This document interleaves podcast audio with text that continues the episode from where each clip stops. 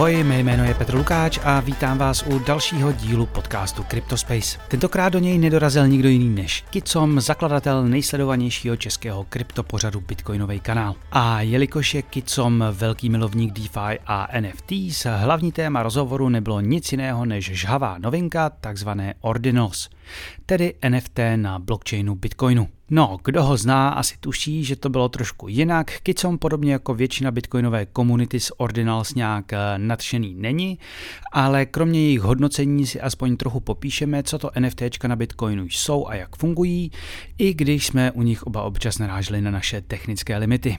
Každopádně jsem po nějaké době dal rozhovor zase na dvě půlky, debatu o tom, kam se podle něj posune trh nebo co znamená útok amerických úřadů na burzu Kraken, či na stablecoin BUSD najdete na herohero.co/cryptospace. Tam mimo jiné už minulý týden pro členy přistál bonusový díl ohledně lendingových platform.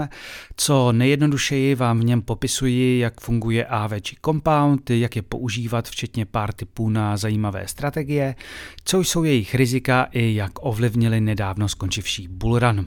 A ti pokročilejší si zase z předešlého týdne mohou na Hero Hero dát speciální díl k DeFi, včetně 4 strategií, na jaké typy projektů se podívat do dalšího bullrunu. To je na úvod asi vše, pouze pro ty, kteří si toho zatím nevšimli, tak každé pondělí ráno jsem začal vydávat Týden v kryptu s přehledem toho nejdůležitějšího, co se za posledních 7 dní událo. Takže kdo to ještě neudělal, jděte kliknout na tlačítko subscribe ve vašich aplikacích, sdílejte, lajkujte, pište mi na cryptospace.cz/protonme nebo na Twitter, kde jsem jako růžový slon. A teď už fakt pojďme na to. Já jsem Petr Lukáč a tohle je Cryptospace. Hlavním partnerem podcastu je nový český projekt Firefish. Pokud máte Bitcoin, nová platforma Firefish vám umožní ho bezpečně uzamknout a získat oproti němu hotovost. Pokud máte naopak volné peníze, můžete získat zajímavý úrok s minimálním rizikem. Vše je řešeno nekustodiálně pomocí kontraktu přímo nad Bitcoinem bez nutnosti důvěřovat třetím stranám. Platforma je těsně před spuštěním, na jejich stránkách se ale můžete už nyní zaregistrovat a pročíst si dokumenty, jak to chtějí celé řešit. Takže se podívejte na jejich stránky firefish.io nebo sledujte jejich Twitter firefish_mezera.io. Ahoj Kicome, já tě u nás vítám. Čau Petře, děkuji za pozvání. Jak je v Tajsku, děti uklizený, klídeček? Hele, je tady výborně, je tady teplo, postupně jsme si všichni prošli nějakýma zažívacíma problémama, já zrovna včera, ale jinak všechno super. No hele, je to krásný, že když se spolu bavíme na takovou dálku, že se pozná profík, že sebou bereš i na takovou cestu pořádný mikrofon. Díky ti. Jo, já jsem tady přece jenom taky jsem tam něco natáčel, protože tím, že jsem tady delší dobu, tak jsem nechtěl úplně ten kanál vypnout. Kdybych tady byl 14 dní, tak to možná neřeším, ale možná kdybych ho tady sebou neměl, tak bych se i trošku nudil. Ale měl bys výmluvu utíct od rodiny občas. Tak, přesně. Já bych občas řekl, jako, že dobrý mikrofon do každé kanceláře by měl být povinný občas. Mm-hmm. Ale, hele, my se máme dneska bavit mimo jiné o Ordinals, tak rovnou, už máš NFTčko? Ne, nemám a myslím si, že si ani žádný pořizovat nebudu. Já jsem v celku známej, protože ten fenomén nemám úplně rád, nebo nemám ani pocit, že by něco extra novýho na stůl přinesl. A teď se nám teda dostal na Bitcoin, což je z toho takový zajímavý téma, tak poslední měsíc, že jo, to v celku jako žije, ale NFTčko na Bitcoinu nemám, myslím si, že mít nebudu a že nebudu mít ani na žádné jiné síti. Hele, já jsem nedávno, tak 10 dní dával jsem to jenom do rychlého přehledu na Týden v kryptu a všichni se děsili, že už je Ordinalů 3,5 tisíce, teď jsem se rychle koukal, před 4 dněma překonali hranici 100 tisíc, takže nějakou trakci to má přece jenom.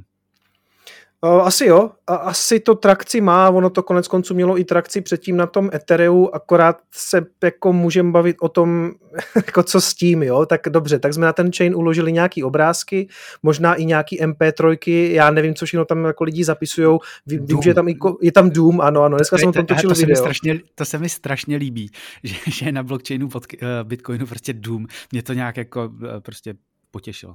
Jo, hele, mně to přijde jako taková funny věc, že prostě, OK, můžeš tam uložit tyhle ty věci, konec konců, když si to zaplatíš, tak je to jako demokratický, nebo ten fíčkovej market funguje v celku dobře, takže ty si tam vlastně můžeš dát, co chceš. Otázka, jako k čemu to je. Je to, pro mě to spíš taková věc jako k zasmání, jakože ha, dobrý, tak máme Duma na bitcoinovém blockchainu. Já, tak jak to u sebe komentuju ve svých videích teďka, já mám prostě trošku hruzu z toho, aby tam nepřišla žádná jako velká mánie prodávání opic za $1,000,000. Protože když si vzpomeneš na to, co se dělo na tom Ethereu, tak jako z toho dnešního pohledu, kdy jsme v nějakém bear marketu, já se jak kdyby ptám, jestli to přineslo něco dobrýho, jestli to přineslo nějaký dobrý světlo na ten celý náš kryptoprostor, protože dneska je to o tom, že spousta těch věcí je bezcenná, vzniklo spoustu různých skemových NFT sbírek, různých pseudoinfluencerů a pak zjistíš, no já jsem objevil super dokument na YouTube Crypto the World's Greatest Scam, kde borec popisuje vlastně všechny ty možné fenomény a ve výsledku tam ukazuje právě, nebo poukazuje tam na ty NFTčka jako něco, co prostě byl hype, zhořelo to a je konec, jo. A teď dobře, a teď jako rok na to, nebo 2 roky na to to máme na Bitcoinu a já se prostě obávám toho, aby tam nebyla mánie, ve které lidi přijdou ve výsledku akorát o peníze. Protože doteďka úplně nevidím žádný konkrétní use case pro NFTčka. Já nejsem žádný velký milovník nebo uživatel NFTček, nicméně schořela velká část, ale ty opice a pankáči přece jenom ještě hodnotu mají minimálně. To jsou taky statusové věci a teď si nejsem úplně jistý, co to právě je, to byla v opice, kterou spálili na Etheru a právě vytiskli jako Ordinal? Nebo to byl pankáš, teď si úplně nejsem jistý. Já vím, že tam vůbec teďka probíhají takové zajímavé věci, jako že se přenáší i ty Ordinals na Ethereum, kde se různě obchodují a pak se zase přenáší zpátky, ale teď s tím spálením té opice, to nevím, to z mě dostal. To možná to nesleduju úplně tak konkrétně. Já taky tady mám vždycky co dohánět, mám pocit. Pojďme si možná nejdřív říct, co to vlastně ty Ordinals jsou, jak si to mají lidi představit, protože přece jenom to funguje hodně jinak oproti Ethereu. Mm-hmm. Já bych řekl, no takhle, přišel s tím Casey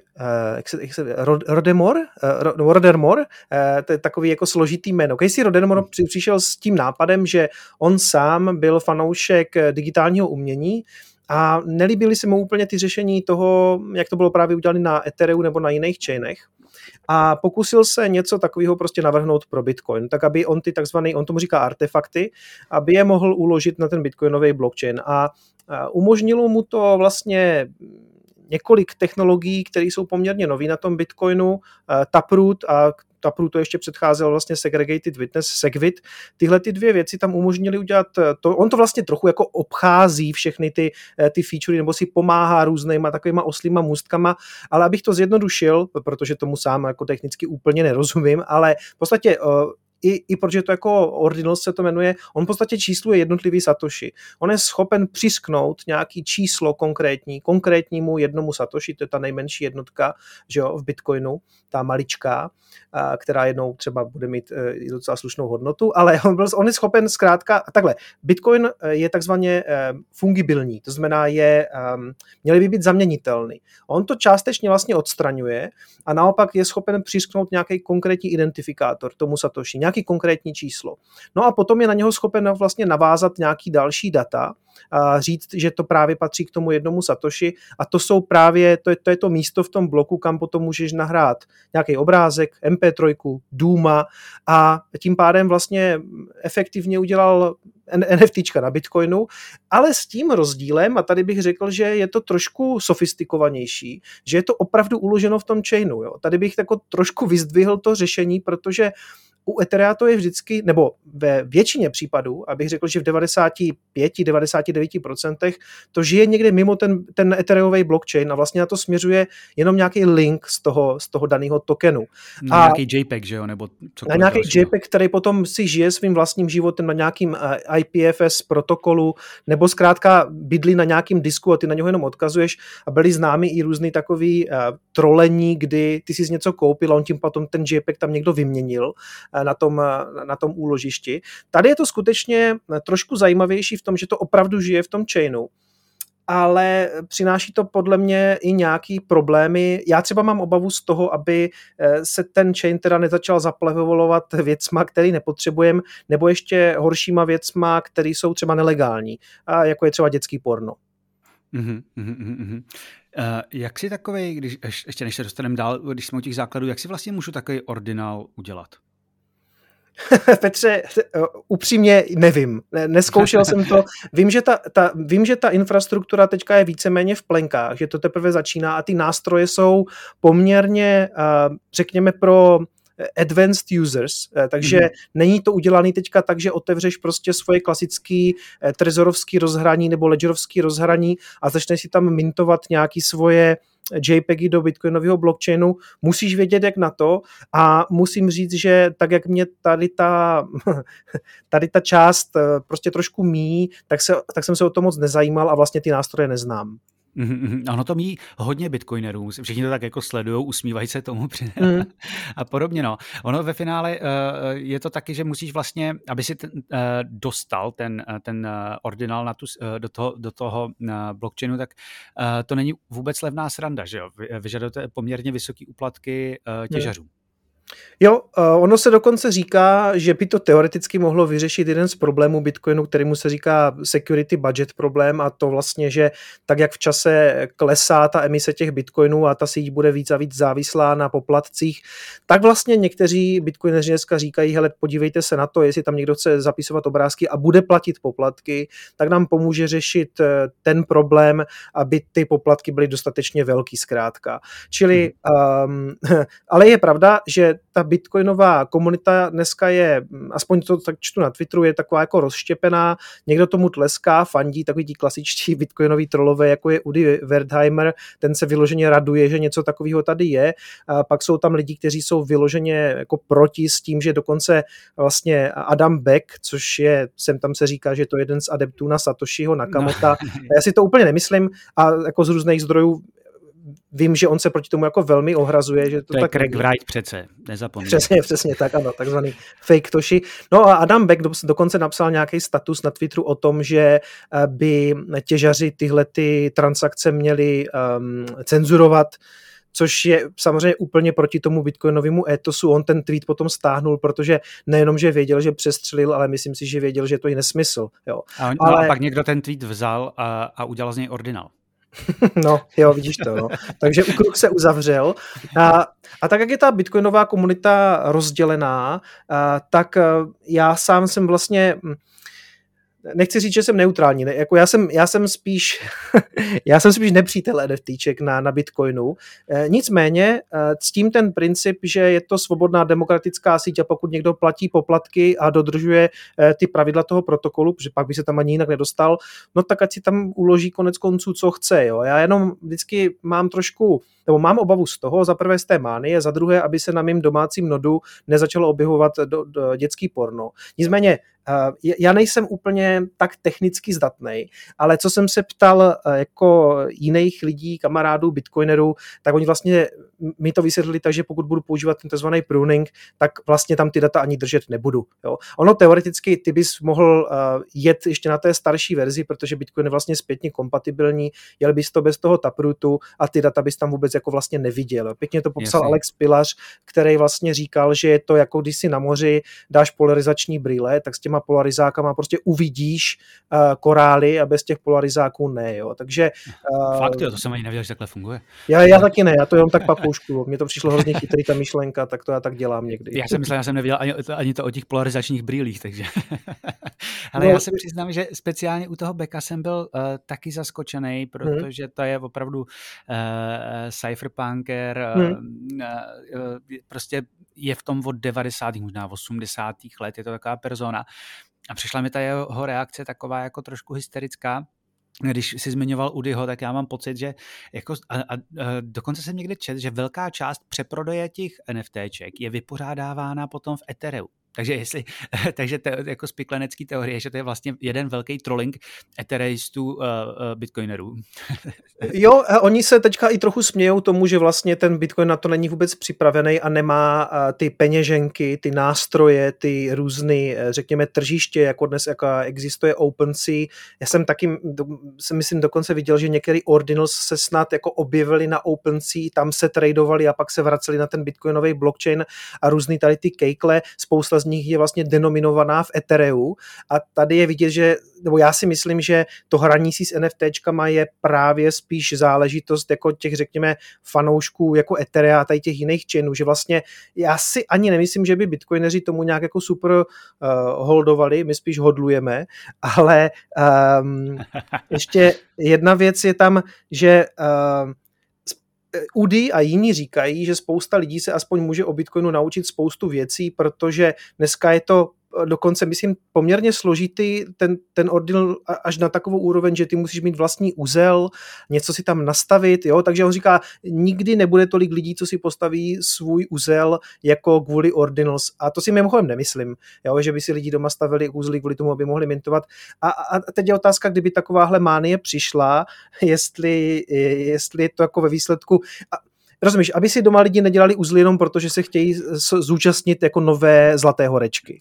Hele, já si to nemyslím, já si myslím, že to je opravdu jako extrémně stále technicky složité. Ono, teď mě opravdu, jako, jak se prodával vlastně takový ordinal, protože to musíš prodat celý Bitcoin. No celý Bitcoin ne, ty obchoduješ jenom s tím jedním konkrétním Satoshi, ne? S jedním jediným Satoshi obchoduješ? No... je očíslovaný, ty můžeš vlastně přidělit to číslo, ten ordinal jednomu konkrétnímu Satoshi a ten má vlastně vepsaný to inscription, to je ten jak kdyby zápis. Takže pokud vím, tak tobě stačí zobchodovat vlastně nějaký UTXO, ve kterým bude přítomný ten Satoshi. On ve výsledku to asi může být třeba 1000 Satoshi nebo 10 000 Satoshi, pokud v té transakci se bude vyskytovat ten jeden s tím konkrétním ordinálem. Ale jinak vlastně taky nevím, protože se začím této zlaté horečky neúčastním. Vidíš, jak tady oba technicky trošku selháváme, vlastně nevíme, jak to pořádně funguje, nebo do jistý míry a tím si odpovídáme na otázku, jestli se to může stát mainstreamem, protože podle mě tohle je prostě naprosto mimo a i když vidíme, že Paris Hilton si pořídila ordinála, tak je to prostě opravdu spíš taková mánie, krátkodobá zlatá horečka. Paris Hilton někomu řekla, aby jí pořídil ordinála. Jo? Jako, já si nemyslím, že ona sama by si sedla, postavila si uzel a začala tam něco takového řešit. Jo? Ale vedle toho stihla založit metaverse seznamku. Tak to taky asi nedělala sama, že jo, konec konců. Ale u těch, já bych řekl, že u těch NFTček na Ethereu ten rok, 2 roky dozadu to taky nebyl úplně jako, že by to byl mainstream, jo. Lidi na to samozřejmě naskakovali, ale tam přišlo jako hodně těch služeb šlo naproti těm uživatelům, u toho Bitcoinu to tak není, možná to tak bude za půl roku, jo? Možná tady prostě za půl roku budeme sedět a bude to úplně jinde, možná z toho bude podobný fenomén, ale prostě z OpenSea se stal taky fenomén, ale taky, jako když se podíváš, tak přesně z jakého důvodu se ty věci staly, jo? Třeba u těch borců z Yuga Labs, co mají ty opice, tak oni víceméně rozdávali a mimochodem to úplně jako transparentně nekomunikovali právě různým těm celebritám, jako je Justin Bieber, jako je Paris Hilton, jako je Jimmy Fallon, ten konec konců seděl přímo s tou Paris v této night show a vlastně říkal, koupil jsem si to, nebo koupil jsem si to přes Moonpay a pak se ukázalo, že to byla jedna velká kampaň Moonpay a kluku z Yuga Labs a že tyhle ty celebrity vlastně neudělali ten disclose, že jsou za to zaplacený, jo. Respektive... Přiznám se, že ani nevím, že to dostali, já jsem taky myslel, že to zaplatili... protože to byly obrovský, Justin Bieber to byly jednotky milionů $, ne, ten jeho opice. A údajně, když tak doporučuji, koukni na ten dokument a to doporučuji samozřejmě i posluchačům Crypto the World's Greatest Scam, je to na YouTube a tam to borec docela dobře rozebírá a já vlastně, to je hrozný, že tady doporučuji jako dokument o tom, že krypto je scam, jo, ale ono totiž, já bych ten dokument z takových jako 80-90% podepsal, protože popisuje celou tu mánii toho, co se jako dělo v tom roce 21-22 a to bylo to různý skemování přes pomocí různých jako celebrit a konec konců my s tím tady máme taky různé zkušenosti. Jakože víš, že se vždycky jako nabalí prostě samozřejmě na to, co je zásadní, nějaký jako balast a nějaký podvody. A já myslím, že ale jenom málo lidí z krypta a to i teď se bavím o kryptu v širším, jako i nejen Bitcoin, ale všechny různé shitcoiny, metaverzy a podobně, prostě většina, 90% lidí bude souhlasit s tím, že drtivá většina krypta je prostě scam. Jo, přesně tak, no. Bohužel to tak je a možná ještě dlouho bude. Je to tak, akorát, že to nevyznívá úplně dobře potom pro někoho, komu ten svět třeba chceš ukázat, jo, protože on ti řekne, hele, ale já jsem viděl tady ten dokument a ten říká, že to není 90%, ale že je to 100% scam, jo. No, takže doporučuji tam mrknout a tam on právě jako ukazuje, jakým způsobem právě jako Yuga Labs celku chytře jako marketingem dostala ty opice mezi ty zásadní celebrity, který to pak jako ukazovali těm svým followers, a to jsou osobnosti, které prostě mají na Instagramech a Twitterech prostě miliony odběratelů, jo. Takže ono je v celku jako o tom pochopitelný, jakou to chytlo trakci. A to je právě z toho pramení trošku ta moje obava pro Ordinals.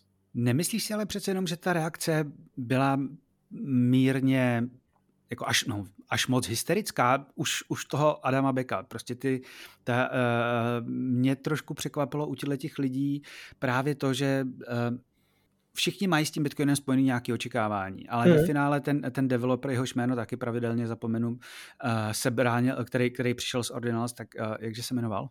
Casey Rodarmor. Tak ten právě říkal, Bitcoin just is. Prostě Bitcoin tam je a každý si s ním může dělat, co chce. A měl jsem z té reakce trošku pocit, že spousta těch lidí jako na to zapomíná. Já v podstatě souhlasím, jo, že ta reakce hysterická byla, od toho Adama Becka zřejmě největší. I já jsem trochu v tom prvním videu svým jako tak hysterčil a možná hysterčím i teďka. Možná to tak jako někomu přijde, ale víš, ono to vede zpátky k tomu, co ten Bitcoin, on to říká dobře, jo, ten Bitcoin prostě jenom je a každý si s ním teda může dělat, co chce. A vede to zpátky k té debatě o tom, že my vlastně aktuálně, a já si myslím, že je to dobře, prostě jako nemáme žádného konkrétního lídra. My tam nemáme toho Satoshiho, který by zavelel a řekl, tak takhle ne, jako obrázky tam nebudou, jo. Mimochodem, když se ho ptali, když se řešilo kdysi, když byl Satoshi ještě aktivní, tak někde na nějakém fóru napsal, že si myslí, že Bitcoin by měl být určený jenom pro finanční operace. Na druhou stranu, já bych to nechtěl brát tak, že svatý Satoshi kdysi něco řekl. On ten projekt opustil a nechal nám ho tak, jak je, a on funguje decentralizovaně a to vlastně plní a taky se tam naplňuje ten původní étos toho, že ho vlastně nikdo neovládá. Takže i když budeme jako maximalisti řvat, že to tam nepatří, tak když to tam někdo dá, tak to tam vlastně patří. Jo. Mimo jiné Satoshi také, ale do původního kódu tam byly základy chytrých kontraktů. Jo, a stejně tak prostě od jak živá, konec konců hned v prvním bloku je takový jako pseudo NFTéčko, že jo, v tom OP returnu, kde je napsaný o tom bailoutu britským, takže... To je pravda, to je pseudo NFTéčko. Jo, tak jsem o tom nikdy nepřemýšlel. I kdysi já jsem dostal taky jako větší donate a někdo do toho OP returnu napsal Satoshi tě miluje. Jo, takže to mě právě jako přijde taková jako funny věc, co tam jako můžeš mít, a teď se samozřejmě jako můžeme bavit o tom, jako kam postoupíme dál s obrázkama a s důmem, no. Jestli to zůstane v rovině jako takového humoru, jakože pojďme tam dát důma, anebo jestli se dostaneme k tomu, co jsem zase dneska četl, že už se tam zase vydražilo nějaký NFTčko nějakého prdu, jo? Že to reprezentuje něčí prd, což si pamatuju, že bylo i na Ethereum. Já jsem si to, bohužel mi to přišlo a já jsem si to NFTčko poslechl, takže jsem byl slabý. Jo tak, aha, to je přímo jakože i poslechová záležitost. Ano, jestli chceš, tak já ti to pak pošlu. No, já si to možná vygooglím, anebo možná ne, no. Můj největší problém totiž pořád je, ať už jsou to Ordinals, nebo ať jsou to NFTčka na Ethereum. Já víš, Petře, já tam pořád nevidím ten use case. Jako dalo se s tím spekulovat, mohl si skoupit opici a mohl si dál jako prodat, ale spousta lidí říká, počkejte, až přijdou ty metaverzy, kde prostě to bude sloužit jako nějaký vaše předměty, které si oblečete. Já to tam prostě nevidím. Naštěstí v tom mediálním prostoru metaverz byl absolutně vytlačen OpenAI, respektive obecně AI a ChatGPT, takže o metaverzu už se dneska bavíme jenom my v tom kryptoprostoru, kteří si pamatujeme, že taková věc možná někdy byla. Nicméně já prostě, ať už Ordinals nebo NFTéčka na Ethereu, já jsem za ty 2 roky vlastně nepřišel na to, k čemu to je. Ale já jsem si teď koupil svoje druhý NFTéčko za $8. A moje první NFTčko, o tom jsme se bavili před rokem, za to jsem dal $2. A vlastně mi to přišlo jako taková blbá, jako zajímavá kravinka, ale budu se teď v NFTčkách, jsem si říkal, že si musím pozvat nějakého experta, který mi to pořádně vysvětlí. Já tady mám ještě, když jsme u těch reakcí, tak mám tady Petra McCormacka, a když jsem to zhruba přeložil jeho tweet, tak nejlepší věc na Ordinals je, že serou bitcoinery komunisty. Všichni ti bitcoinoví control freaks se odkryli, říkají ti, co si myslet, co cítit, co jíst a nesnáší každého, kdo vydělává peníze. Podle mého dělají Ordinals Bitcoin horšími penězmi. Ale Ordinals přijdou a zase zmizí, protože neznamenají ani hovno. A zároveň komouši konečně přestanou předstírat, že jsou free market kapitalisti. Everything is good for Bitcoin. A jako vlastně on to uklidňuje a zase to trošku jako rozpaluje tu debatu. No. Já si taky myslím, že to bude móda, která odezní, ale jako já ti teďka nedokážu říct třeba jak rychle nebo kolik těch vln bude. Jo? Teď máme nějakou první vlnu, teď to tam jako vidíš, prd, který se prodá za, kolik to bylo, $280,000 nebo něco takového. A já ti říkám, cenu že jsem neviděl teda. Jo, že já se nedivil bych se tomu, kdyby za půl roku tam ti punkové, co tam teďka jsou, ty Ordinal Punks, byli taky v $milionech. Fakt bych se tomu nedivil, jo. Spekulovat na to nehodlám, ani žádný Satoshi do toho nepustím, koneckonců oni už teďka jsou docela zase drazí, mám pocit, že ty Ordinals už jsou tak jako třeba za 1 bitcoin, nebo něco takového, jo, ty Ordinal Punks. I kdyby to bylo půl bitcoinu, prostě ne, za mě rozhodně ne, jo. Ale zároveň ti ale říkám, že bych se vůbec nedivil, kdyby byl za chvilku za 10 bitcoinů a bitcoin bude třeba zpátky na $50,000. Jo? To teda taky hodně souvisí s tím, jako kam se posune ten trh, jo? Protože obecně, když budeš mít příliv kapitálu do toho, pokud by to bylo celý jako bullish, akcie nahoru, bude i bitcoin a pak samozřejmě ta nálada se vrátí a ta přitahuje potom i různý spekulanty do těch nejspekulativnějších, nejrizikovějších věcí, což zase budou jako Ordinals nebo NFTčka nebo tyhle ty věci. Ale souhlasím tady s Cormackem, že to přijde a odejde. Já jenom nedokážu říct, kolikrát se to stane a jak moc vyspekulovaný to zase bude. My jsme to trošku nakousli, ale co to podle tebe může znamenat pro síť? Víme, a teď nemyslím, co do obsahu, co budeš mít na svém nodu, ale hlavně třeba co do poplatku, protože teď ty bloky jsou nejplnější v historii. Poplatky nevystřelily do nebes, ale používání sítě zdražilo. Co podle tebe ty ordinaly můžou znamenat?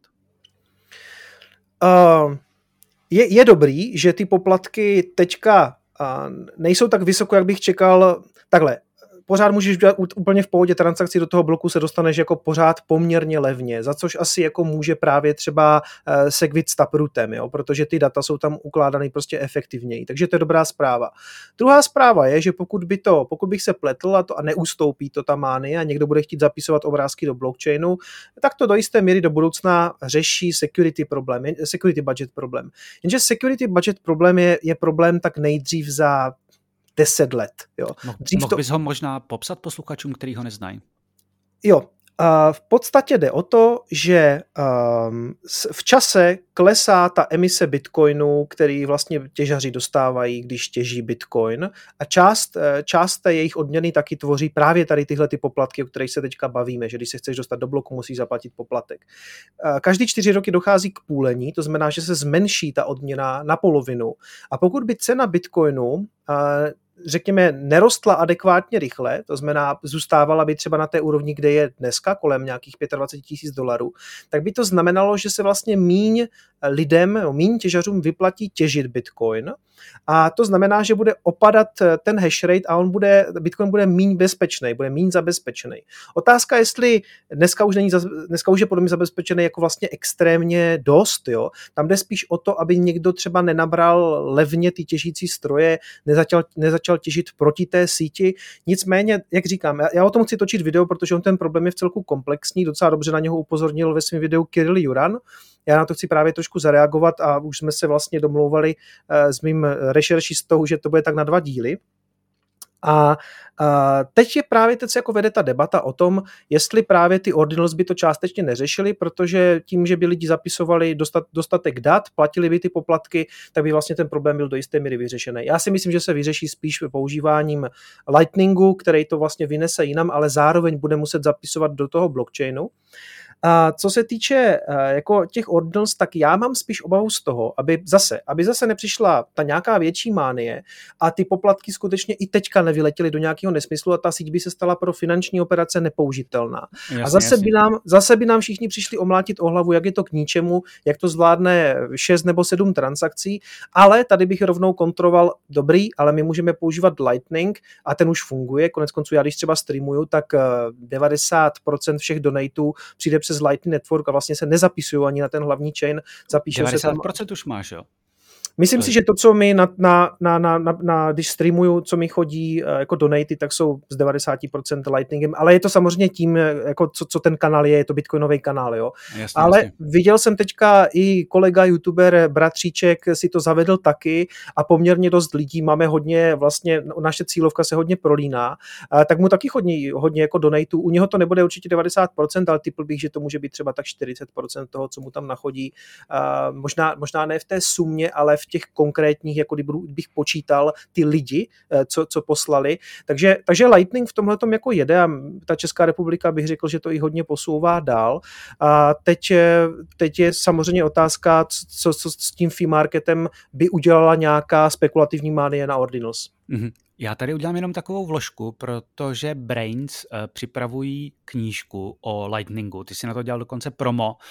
Knížku napsal Michal Novák, já se ho pokouším teď domluvit, že bychom se dali díl speciálně o Lightningu, takže ti z vás, které Lightning zajímá, je to na Hitu, že jo, ta kampaň. Mm-hmm. Najděte si to, vypadá ta knížka zajímavě a pokud chcete něco vědět o tom, jak se prostě dá platit na Lightningu, jak to funguje a tak dále, objednejte si jednu, podpořte to. Mimochodem už je to vybraný. Vybralo se to za jeden den.